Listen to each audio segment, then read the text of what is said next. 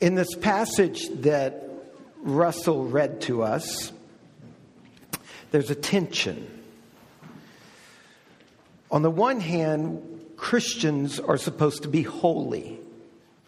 We heard about this last week in the sermon that Dan preached on the law. On the other hand, we're supposed to interact with our culture for its good. We heard this two weeks ago in the sermon that CJ preached on our neighbors. Now, this is a tension. It's actually right there in the beginning of the Bible. In the beginning of the Bible, the very first line, we see God made everything. In the beginning, God created the heavens and the earth. It's a merismus, it's a poetic technique where you pick terms of extreme as a way of saying all. So I love my wife day and night means I love her all the time. In the beginning, God created the heavens and the earth means He made everything that exists.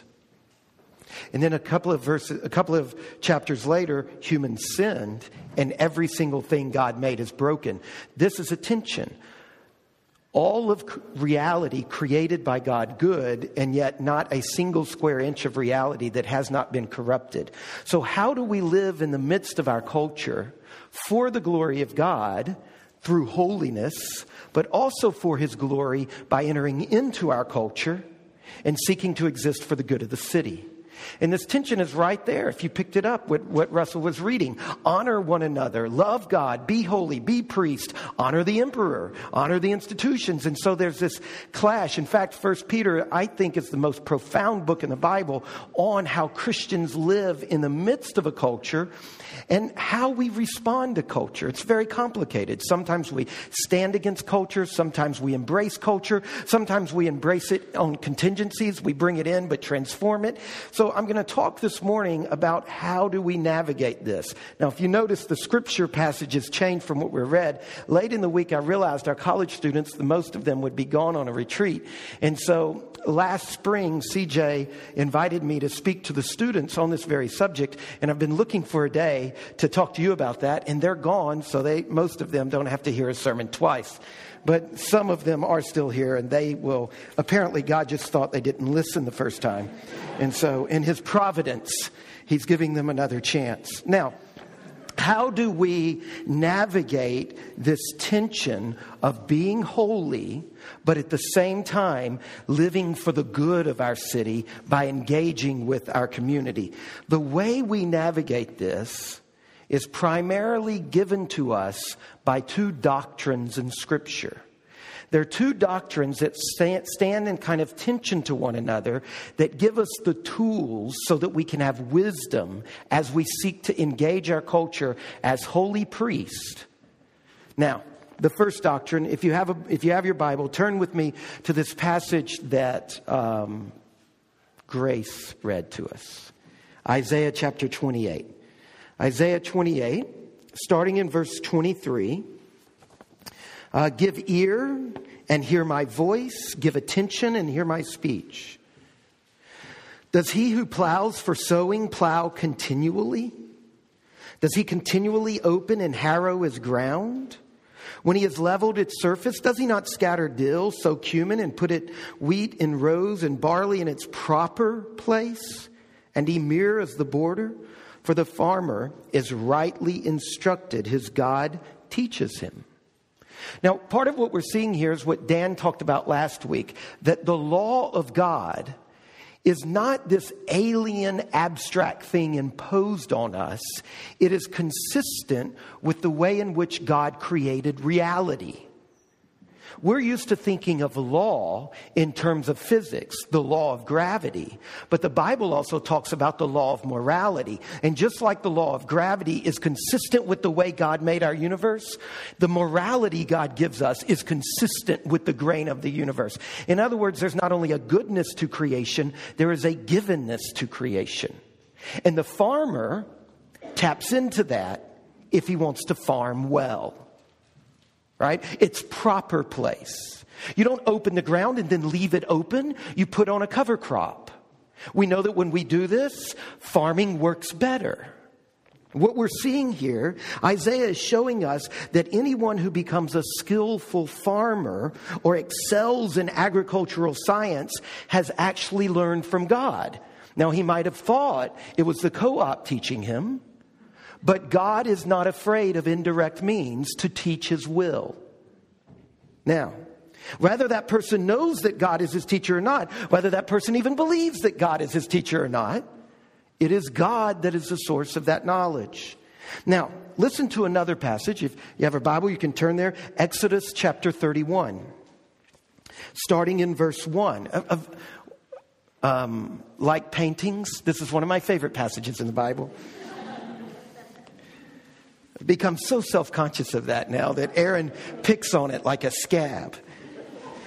The Lord said to Moses, Exodus 31, verse 1, the Lord said to Moses, now this is a shout out to the artist.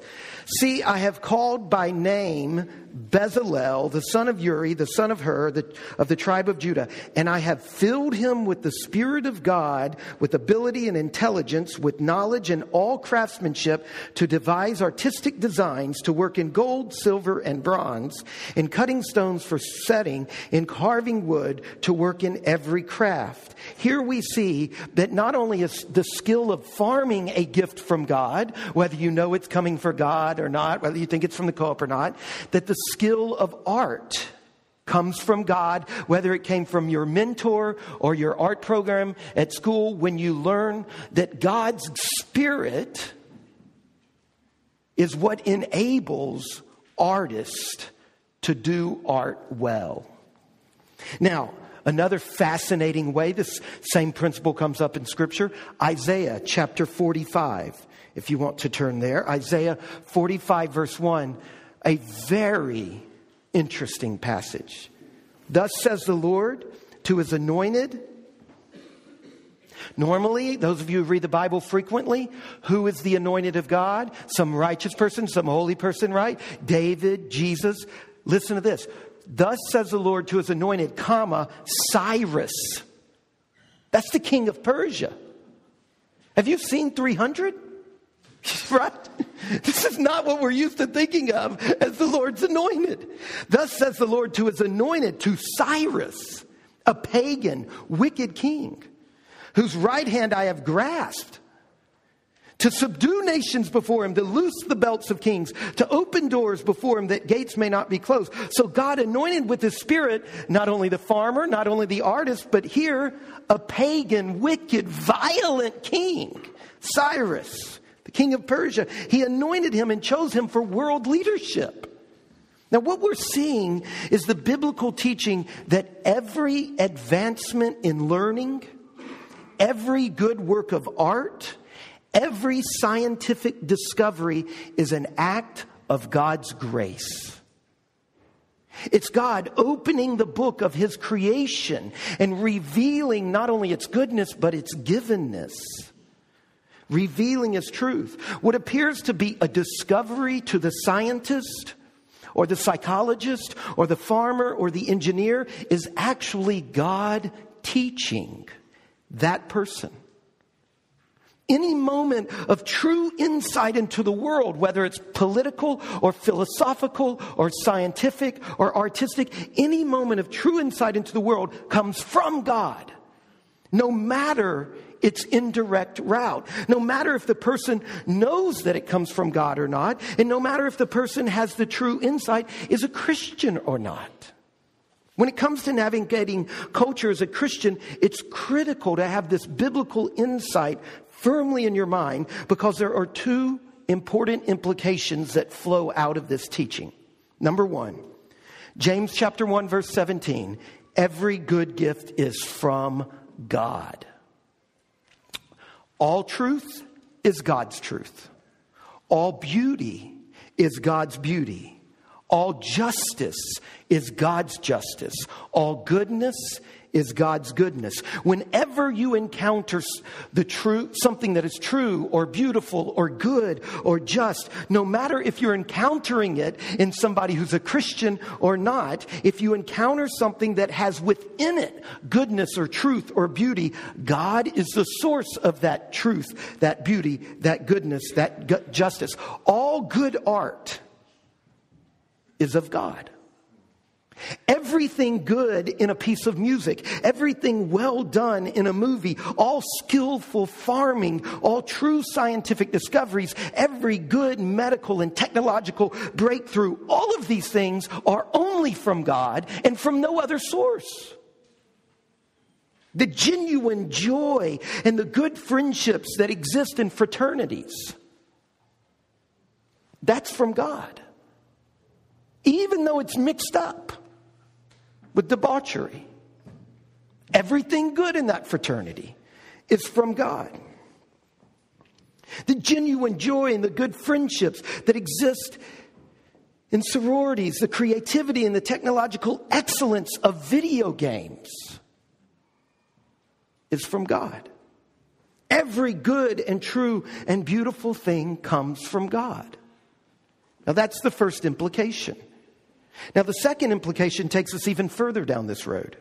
Listen to the passage of scripture um, from 2 Corinthians. Listen to this 2 Corinthians chapter 13, verse 8.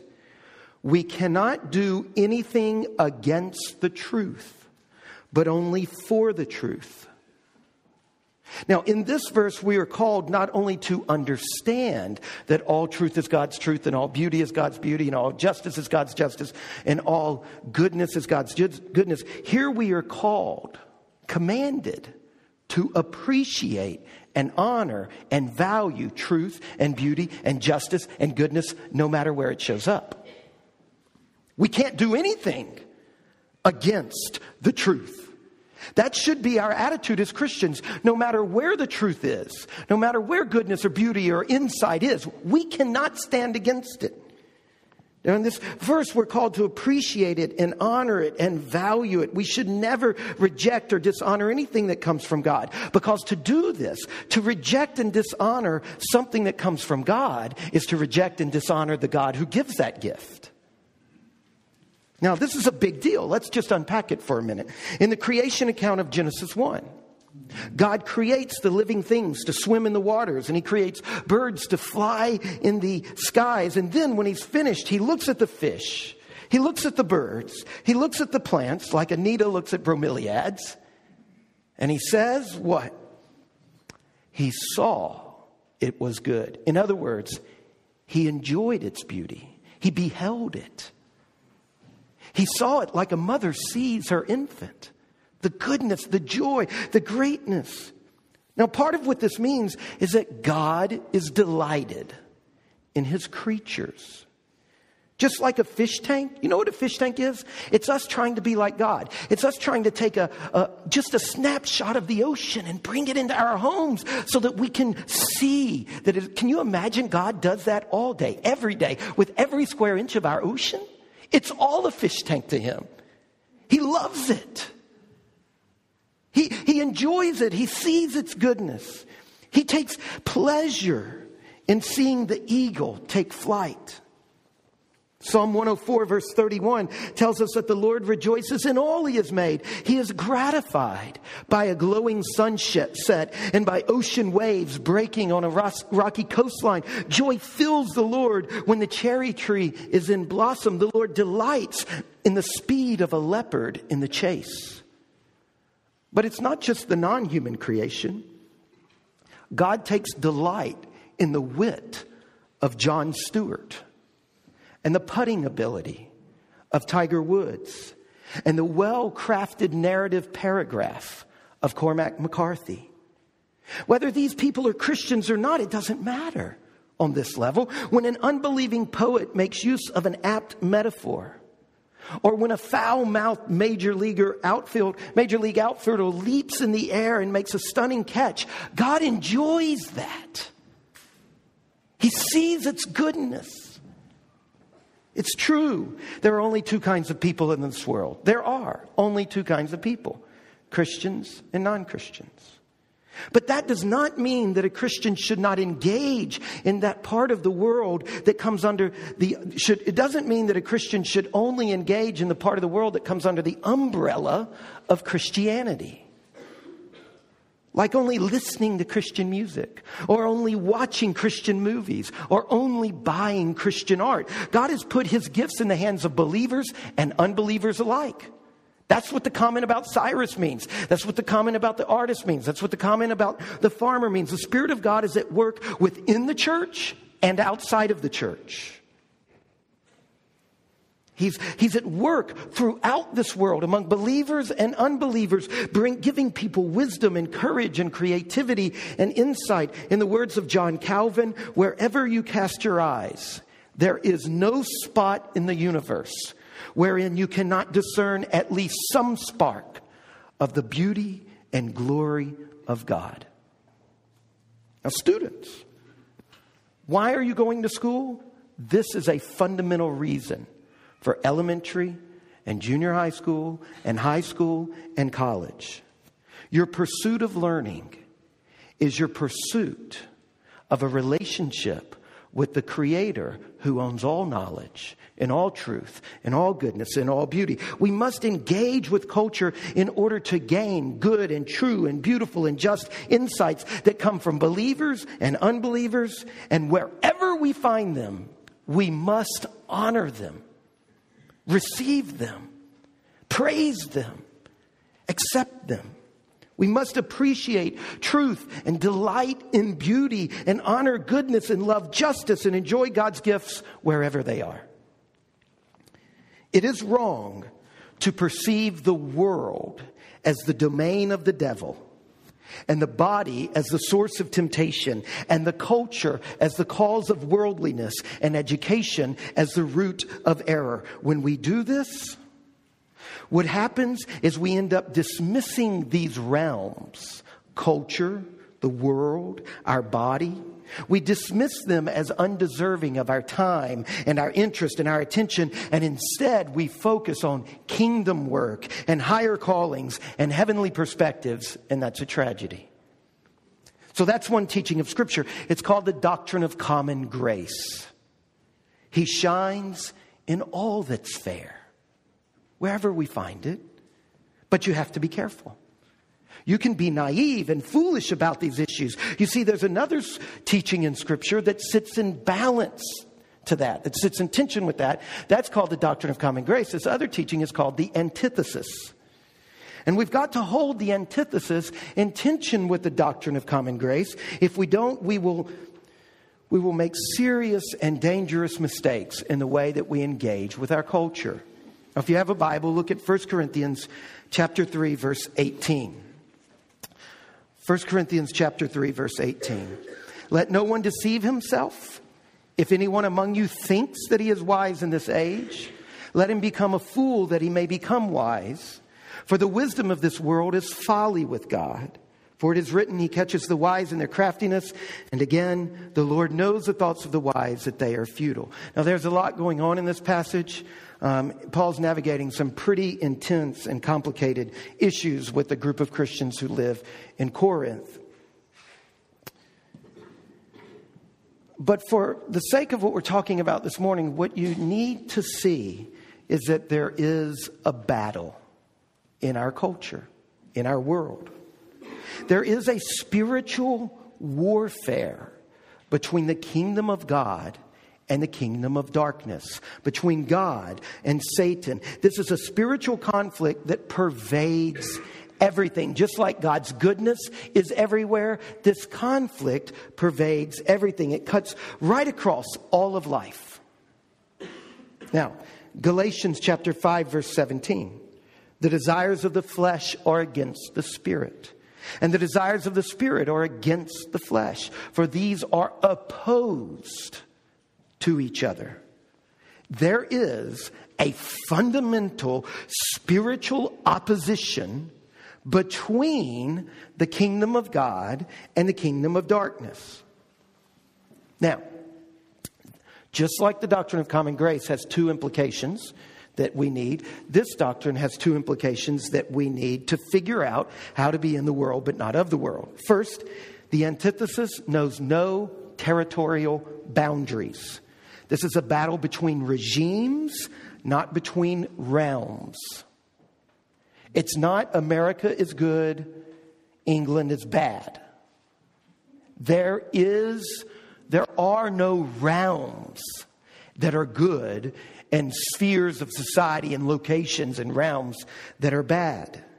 This is a battle between regimes and it runs through every department of life and culture. This is a battle between God's kingdom and the kingdom of darkness, and the battle line cuts right through everything. Now, why is that important? Well, it's especially important for those of you that were raised like me. See, I was raised with a very clear sense of right and wrong.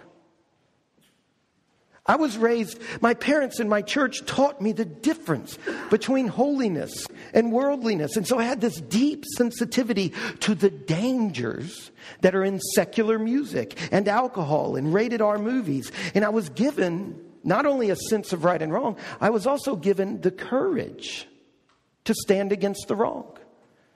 I was given the conviction to resist compromise and to pursue purity. But in all of that emphasis on boundaries, it is possible to grow confused and to think that Christians are here and non Christians are out there.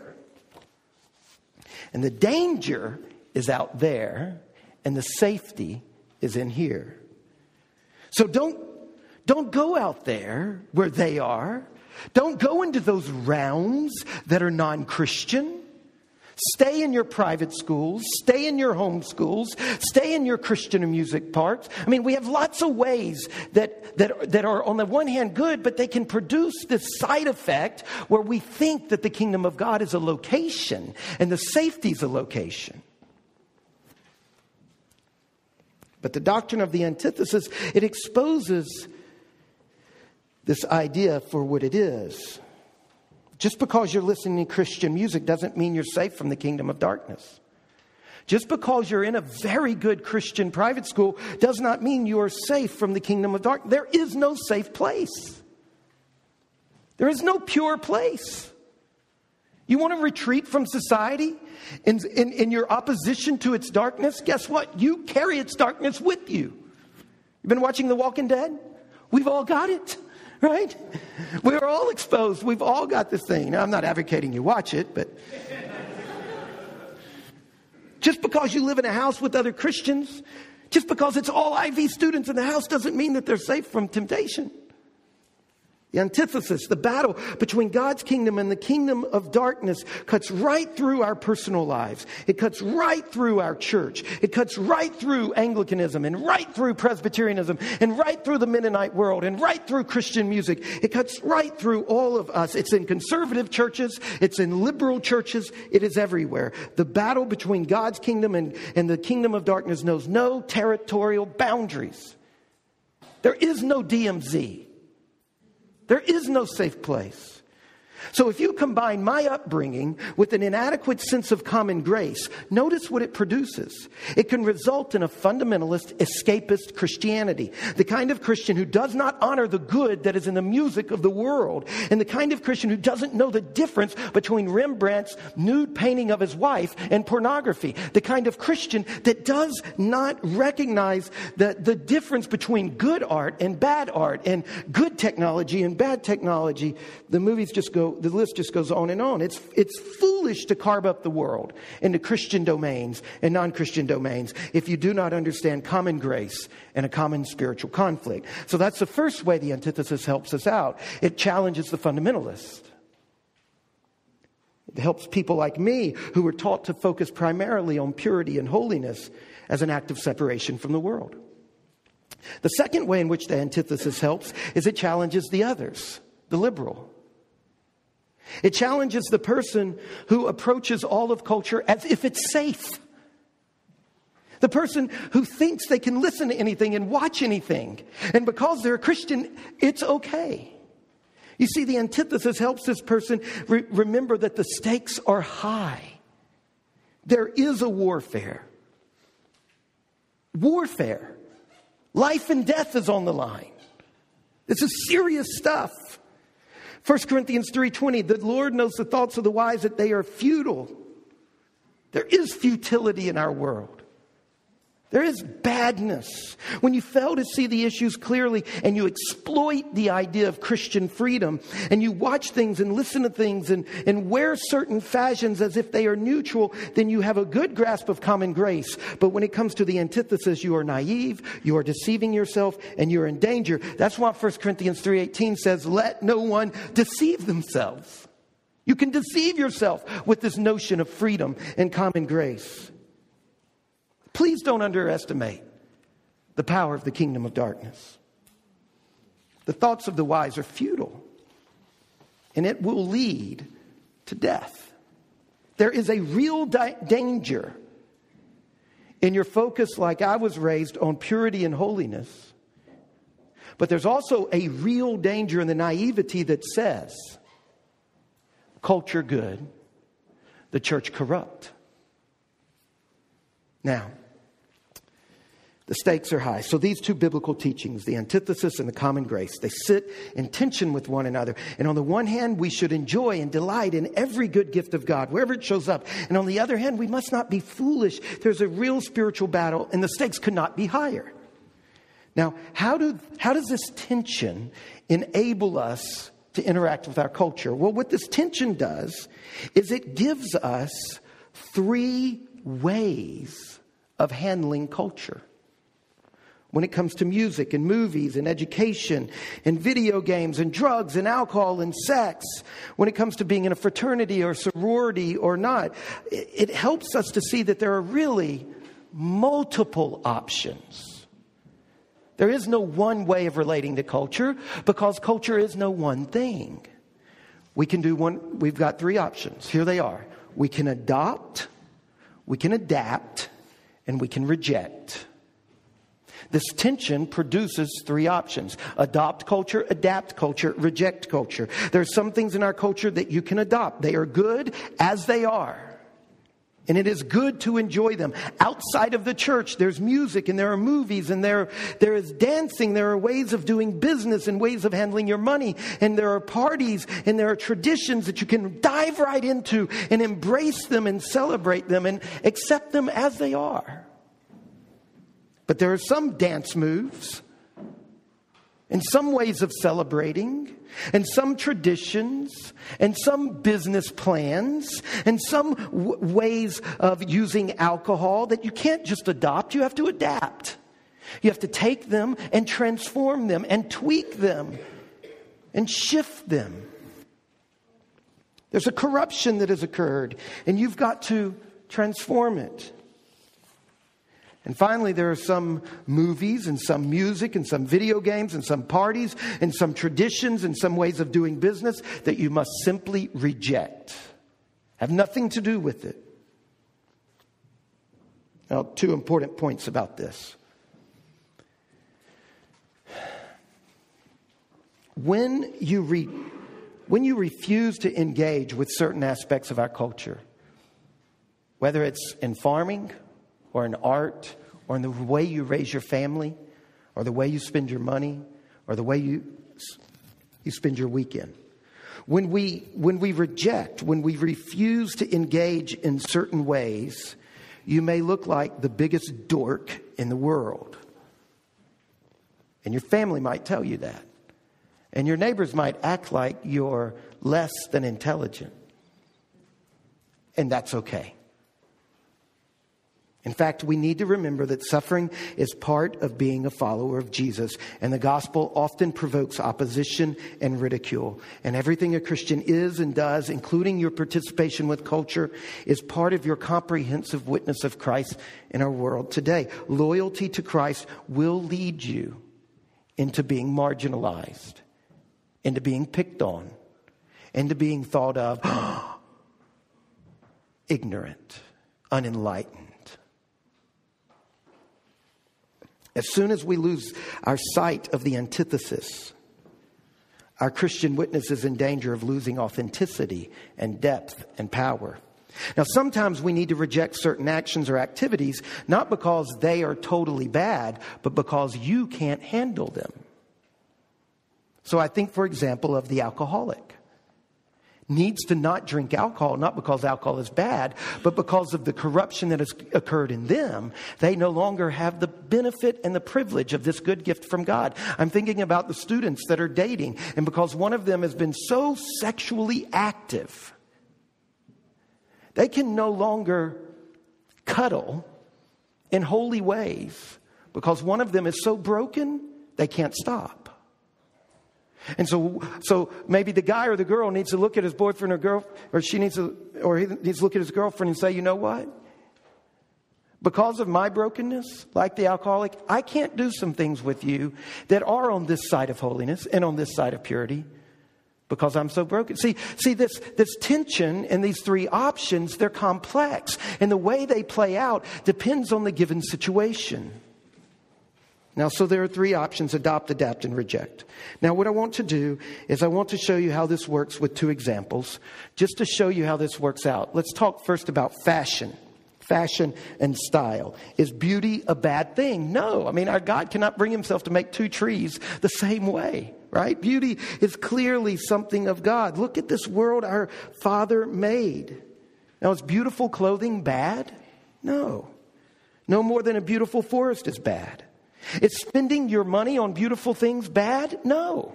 God was extravagant. We are still only just now discovering some of the beauties on the microscopic level that God has carved into this world and some of the beauties on the macroscopic level that we still are not able to see. God does not mind extravagance. Frugalness is not next to godliness. In some situations, it is.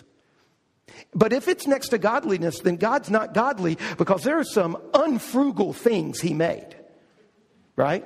I mean, there are things in this universe that no one can see their beauty but Him.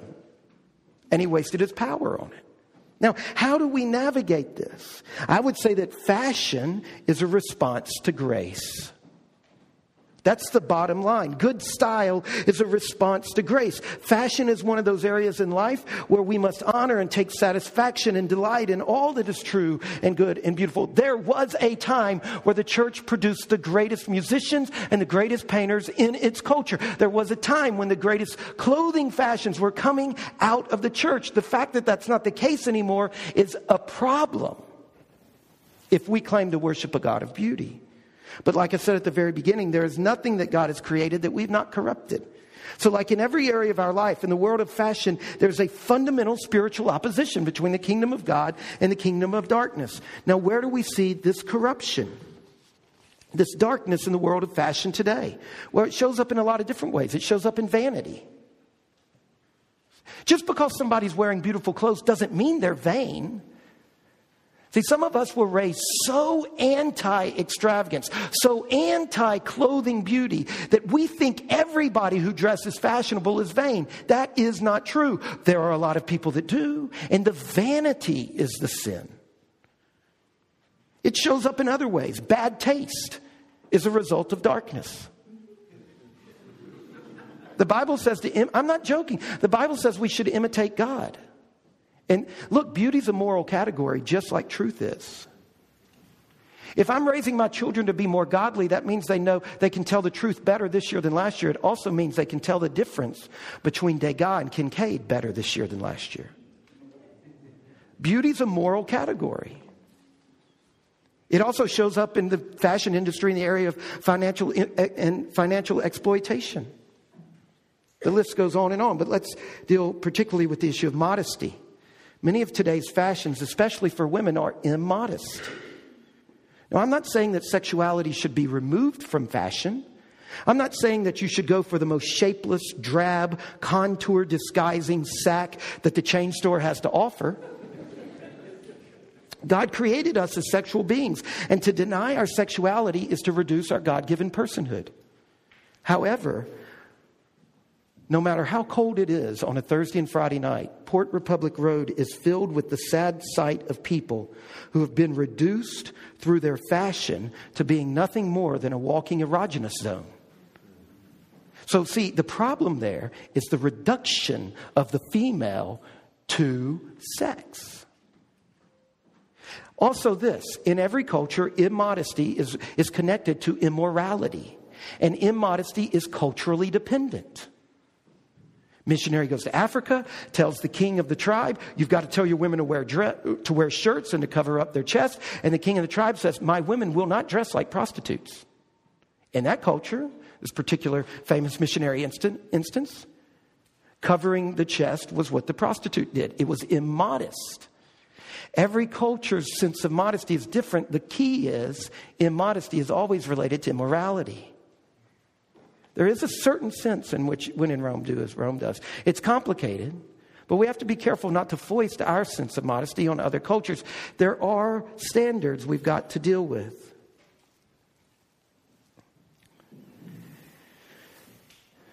So there are fashions that we need to adopt. They're good, they are good and creative and beautiful and unique, and there are some we should adapt, and there are some we just should flat out reject.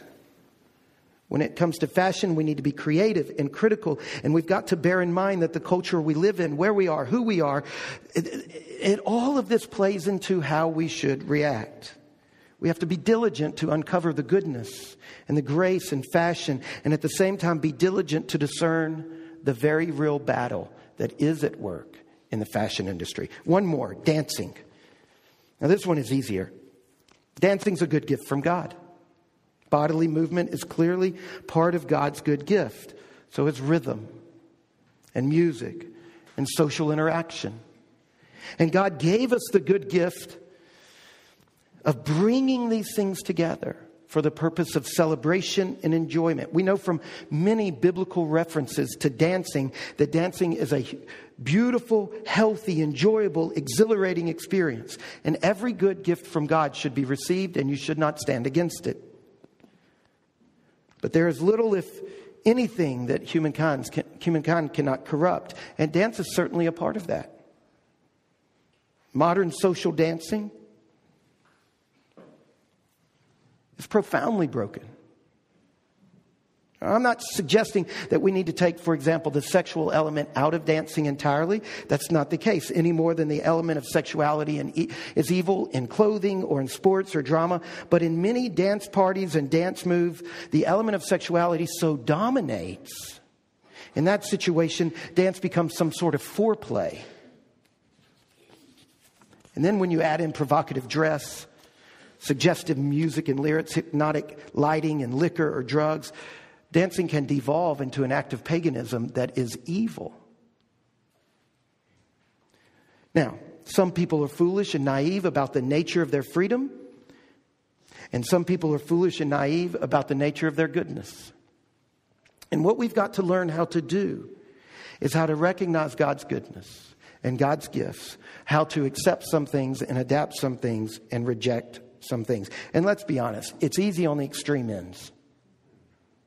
But we've got to find a way to enjoy good food and beautiful sunsets, rejecting heroin and the illegitimate marriages. We've got to find a way not only to navigate the extreme ends, but to navigate the broad gray middle. And for that, we need two things that I've run out of time to talk about scripture and community of, in the community of Christ. They help us become wise people who can navigate the broad gray middle area. Let's pray.